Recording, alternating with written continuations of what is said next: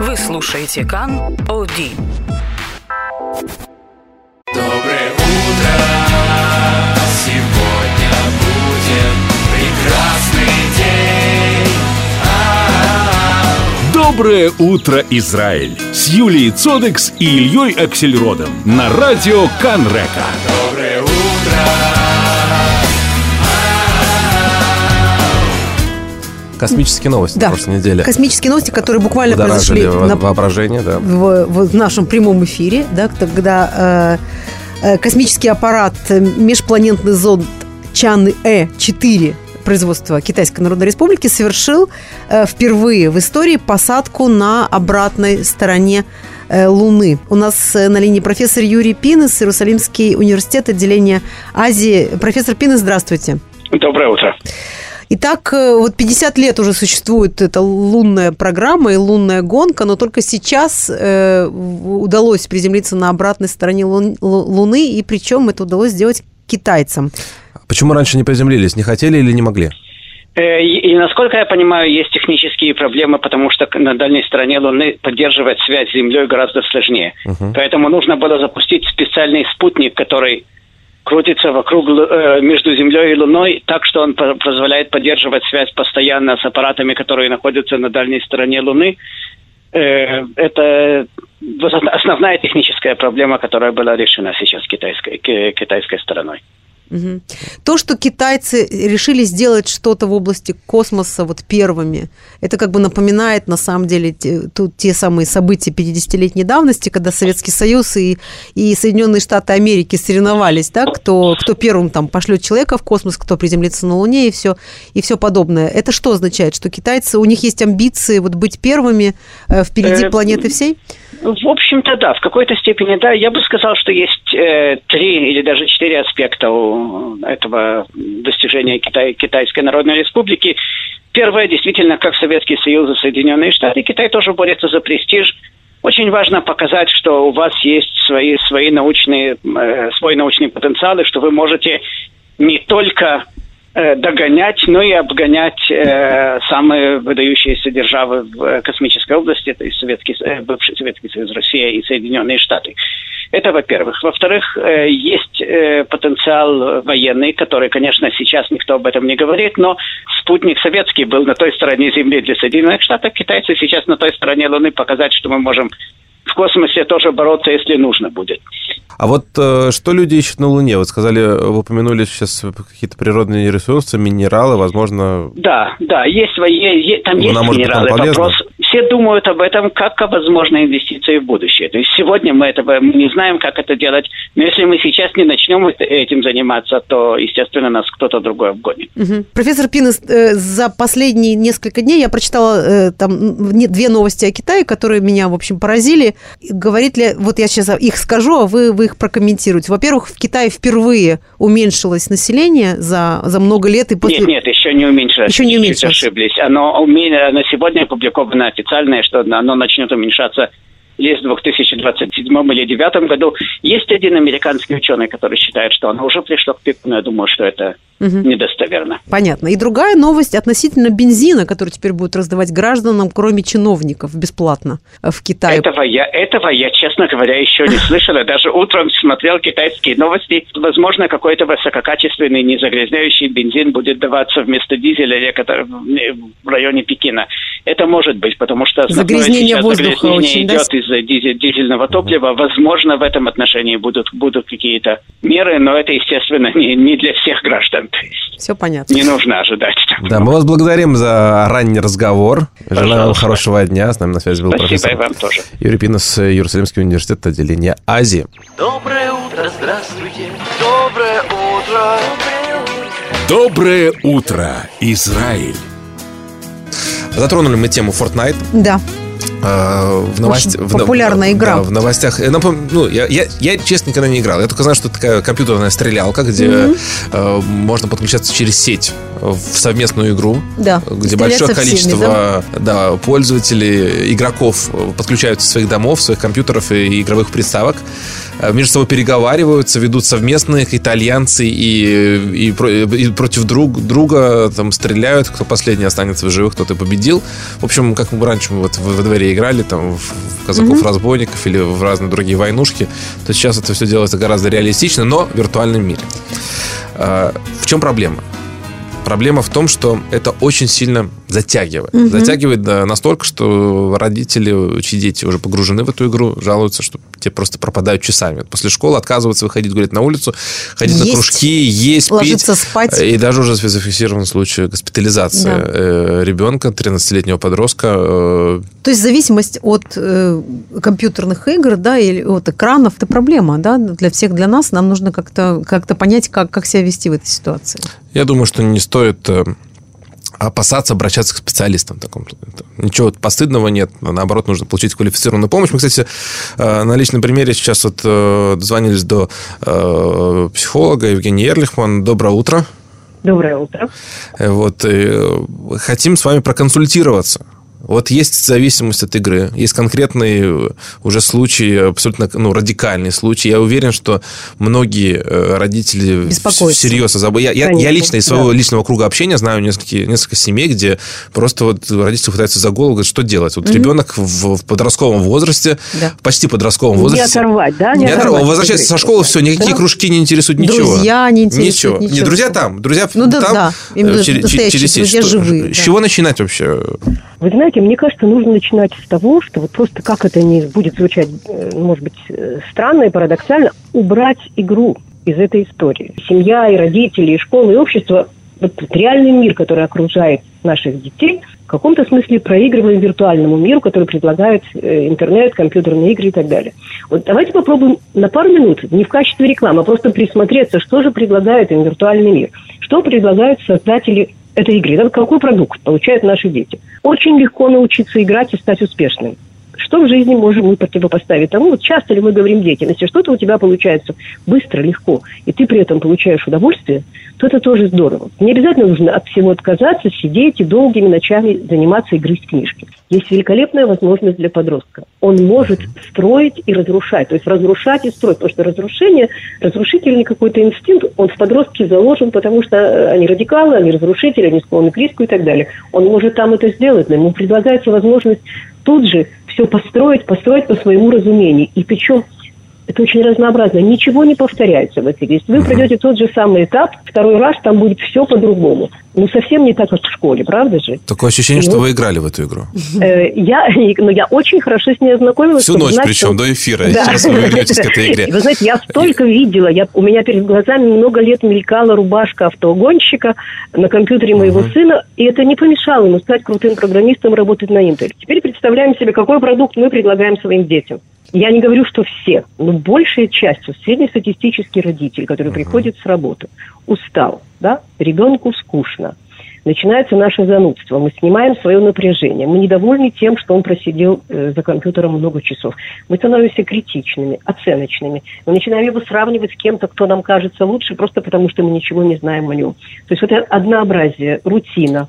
Э, Каким инструментом мы пользуемся, чтобы это все исправить? Да? Чаще всего он такой карательный очень. Да? Арсенал там 37 до 78 года прошлого столетия. Лишить, запретить, наказать, отключить, не пустить. То есть вот знакомая нам фраза, да, собрать все игры бы да сжечь. Да. А теперь посмотрим, сколько профессионализма, мастерства, фантазии, творчества, находок, азарта вложили создатели игры, сколько знаний о потребностях наших детей. Да? Что мы об этом знаем, где мы этому учились.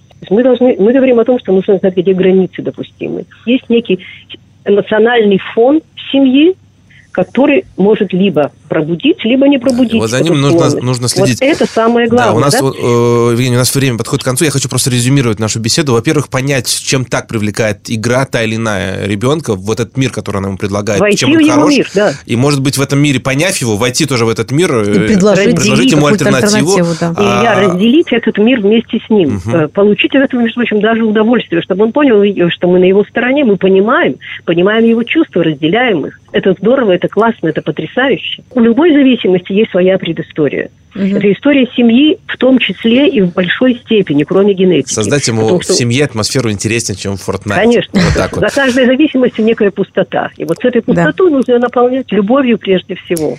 Евгений, спасибо большое.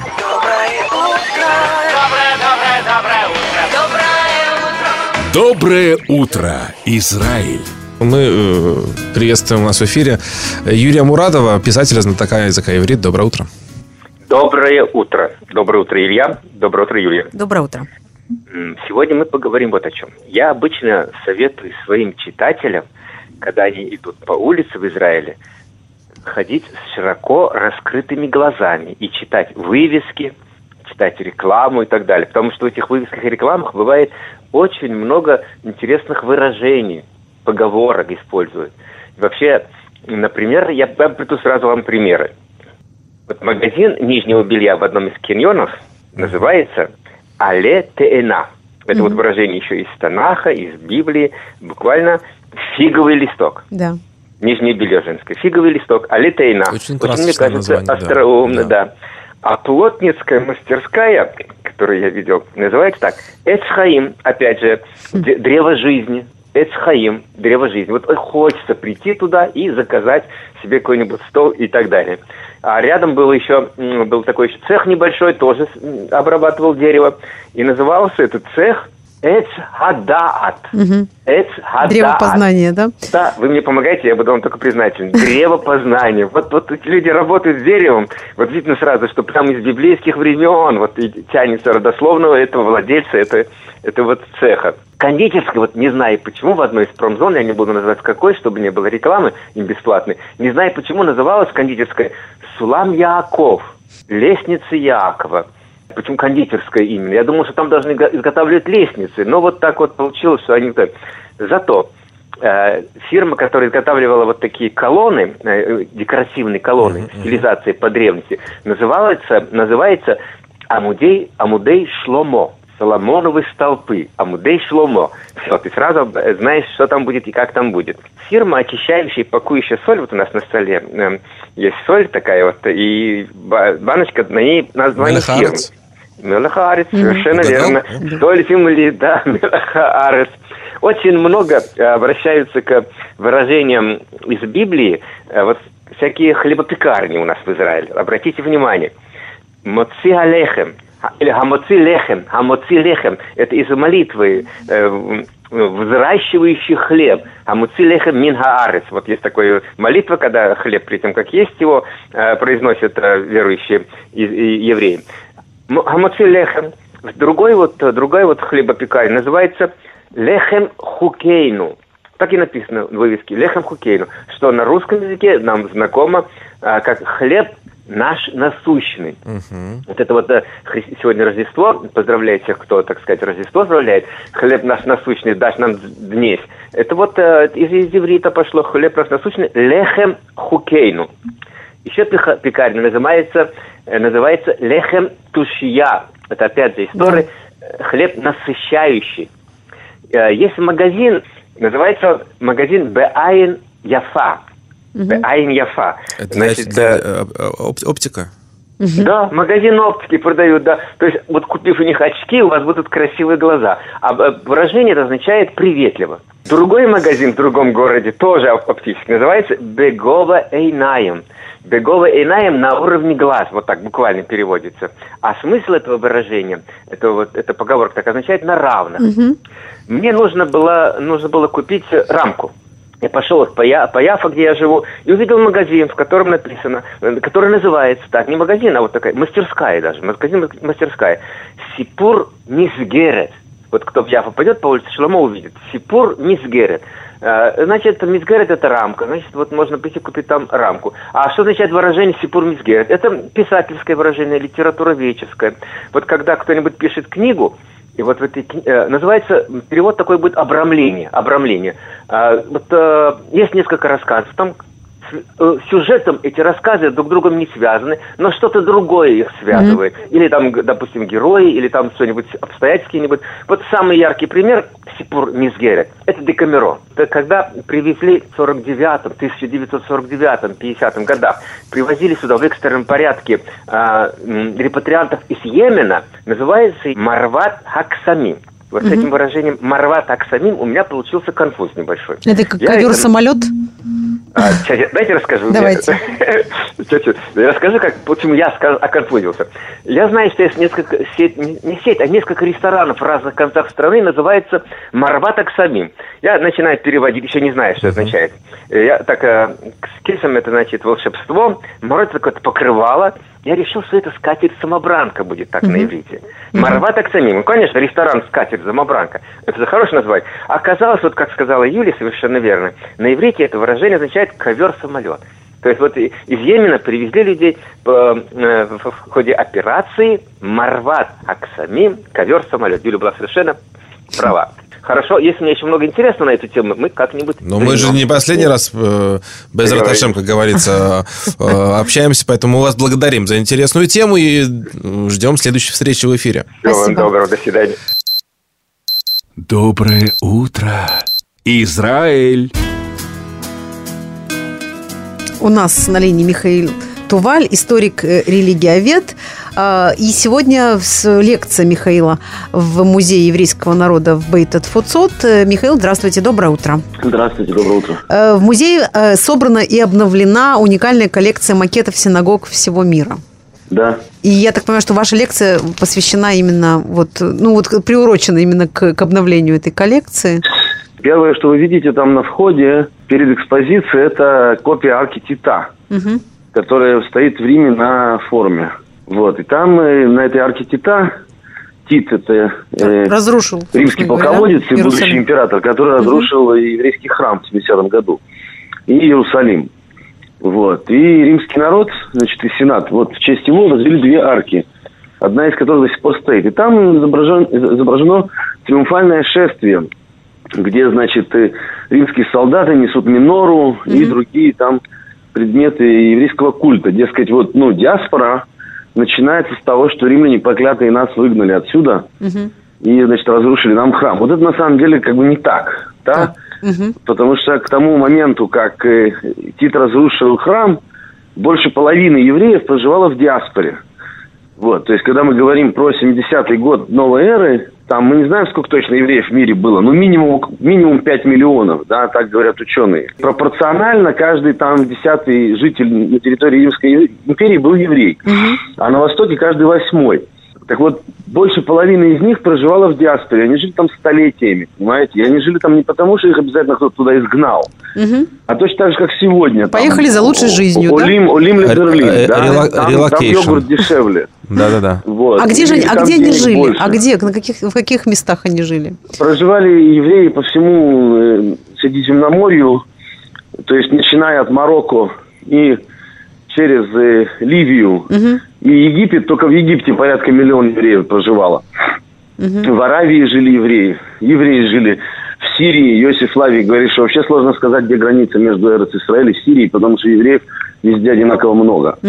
Вот. В Малой Азии, то есть в Турции современной, полно было евреев, начиная с 4 века до новой эры. В Европе не тогда уже, не было, конечно, да? о Вавилонии, потому что там евреи, начиная с ассирийских э, пленений жили, то есть еще даже до вавилонского изгнания, на- и они, оттуда, они там, соответственно, рассеялись по всей той территории. И, и, и на восток тоже. Да, евреи жили на побережье Черного моря, в Боспорском царстве. Евреи жили в Риме, начиная со второго века до новой эры. Вот, евреи жили в Греции, на островах, да, то есть Кипр, Крит и так далее. Э, ну, что я еще не упомянул, да, то есть евреи жили Ну, в Канаде по всему этому жили. миру, известному тогда. Канаду еще не вот, и для того, Как чтобы как бы свой иудаизм Поэтому не жили. э, э, продолжать, они придумали себе другой иудаизм, потому что если вы Тору откроете, Мгм. да, и начнете читать, там, начиная с книги Шмот, то есть Исход, э, там будет чутка всяких разных заповедей на тему «не убей», «не укради», вот, но как минимум половина там связана с храмом, да? жертвы там, всякие возлияния, названия, которые нам сегодня не очень понятны. Почему такая жертва, почему сякая жертва, вот, когда, чего и как, да. А, а- а выполнять это все должны жрецы, то есть коханим, которые такими рождаются. Да, потому что не можешь стать еврейским жрецом, если не родился им. Вот. Плюс это все в одном месте происходит в Иерусалиме, да. Теперь представьте себе, что вы еврей, который живете там, не знаю, в Александрии, скажем, да, вот, и вам нужно детей растить, и рассказывать им, что они евреи. Вот, и объяснять им, что такое иудаизм. И что мы будем объяснять? Про храмы, про жертвы и про жрецов? Я думаю, вряд ли. Да? И это то, что мы находим в литературе диаспоры. То есть мы находим в литературе диаспоры постепенное, постепенное изобретение некой альтернативной системы, которая, э, собственно, фокусируется на изучении Торы, на добрых делах, там, на милостыне всякой разной, на молитвах, да, и так далее. На образе жизни определенном, соблюдении заповедей, таких как кашрут, там, шаббат, вот, и, и так далее. Да, э, начинается в 6, а я потом в 7 начну, собственно, с лекции уже. А, э, а вот, Фусат, про- Тель-Авив или? Это Роман Тавиф, это на это территории территории- Тель-Авивского университета. Это на территории Тель-Авивского университета. Сегодня Вот, вечером, да. э, Михаил, огромное спасибо вам. Мы Не получили удовольствие спасибо. от э, такой вот э, короткоформатной лекции. Я уверен, что те, кто придут сегодня послушать вас, получат огромнейшее удовольствие. Доброе утро, Израиль! На радио Канрека. Следующая тема нашей программы. Следующая тема такая. э, Издательство Сифрут Яфа, э, которое издает э, книги, перевод классической литературы на иврит, занимается также некоторыми другими проектами тоже. И, в частности, подготовили на иврит перевод фильма «Белого, «Белое солнце пустыни», как он вот как раз в посте издательства Сифрут Яфа назван культовым советским фильмом. Ну, что, собственно говоря, перевод, разумеется, это титры, да, титры, титры на иврит. Теперь э, все люди, которые любят этот фильм, могут посмотреть его со своими знакомыми и друзьями, которые не знают э, русского языка. У нас на линии доктор Евгений Гозман, который консультировал переводчика в подготовке этих субтитров и также э, и перевел и, так сказать, да, главную культовую песню этого фильма «Ваше благородие». Э, Евгений, здравствуйте. Здравствуйте, доброе утро. И с Новым годом. С Новым, Новым годом. Я хочу назвать все-таки имя переводчика. Это э, Моти Лавон. Да. Он встрял в это дело именно для того, чтобы переводить детские книги, которые ему были читаны еще мамой. Мгм. А Моти родился в Израиле, да? Он э, русский Да. язык знает от родителей. Мгм. Да, да. И поэтому он э, российской и русской действительности, конечно, не знает. И в этом, в этом была, была моя роль. Э, Он э, блестяще, блестяще, конечно, переводит. Э, Я смог судить это, э, об этом только вот по- на- начиная с первой книги. Сначала он перевел э, «Человек-амфибию». Беляева. Вот тогда я на этом этапе к нему прислонился. Мгм. А потом с э, разницей в три года мы переводили, я говорю мы, это чересчур, конечно, вот, э, но э, Ильфа и Петрова, 12 З- стульев, и «Золотой потом «Золотой теленок». теленок» в 2007 ну вот там, там на самом деле э, те благодарности, которые написаны э, на титульном листе книги, я, наверное, на самом деле заслужил, потому что, конечно, там надо было... Каждое предложение, да, так сказать, Да, откомментировать. Да, Ага. да, да, безусловно. Вот, ну и все, теперь А, поговорим а- об а как сначала стулья, потом деньги? Это на иврит перевести? Это шотеф плюс шлю- шотеф плюс шлюшим? Нет, ну, можно, можно сначала, э, да, но только, ну, ну стулья, ну, ну, деньги, ну, деньги вперед. Да. Да, да, да. Акуджава. Э, Здесь, конечно, эм, э, Моти, опять-таки, он схватился за этот фильм э, с желанием ивритоязычной публике его э, донести. И вот обратился он ко мне по поводу песни. И Мне очень понравился перевод. Передо мной строчки, я, я- я даже, вот они прям напиваются э, очень, очень, очень, очень хорошо. Да, да. Вот, это- а ты еще раз, А, предай, еще раз повторю, что это заслуга, конечно, Моти. э, Именно заслуга его блестящего Да. владения и языком. Ну и вашего сотрудничества Да. тоже, да. Моти, Да, Моти а наш чем- а- горячий, горячий привет. и, Доктор, да, доктор и Евгений. Гозман, спасибо вам большое. У нас время, Время подошло к концу, к сожалению. сожалению. Мы вас благодарим. Так, «Белое солнце в пустыне» в Ютьюбе. Можно выбрать титры на иврите и смотреть со всеми, кто э, русский язык знает недостаточно хорошо. И наслаждайтесь, слушайте песню.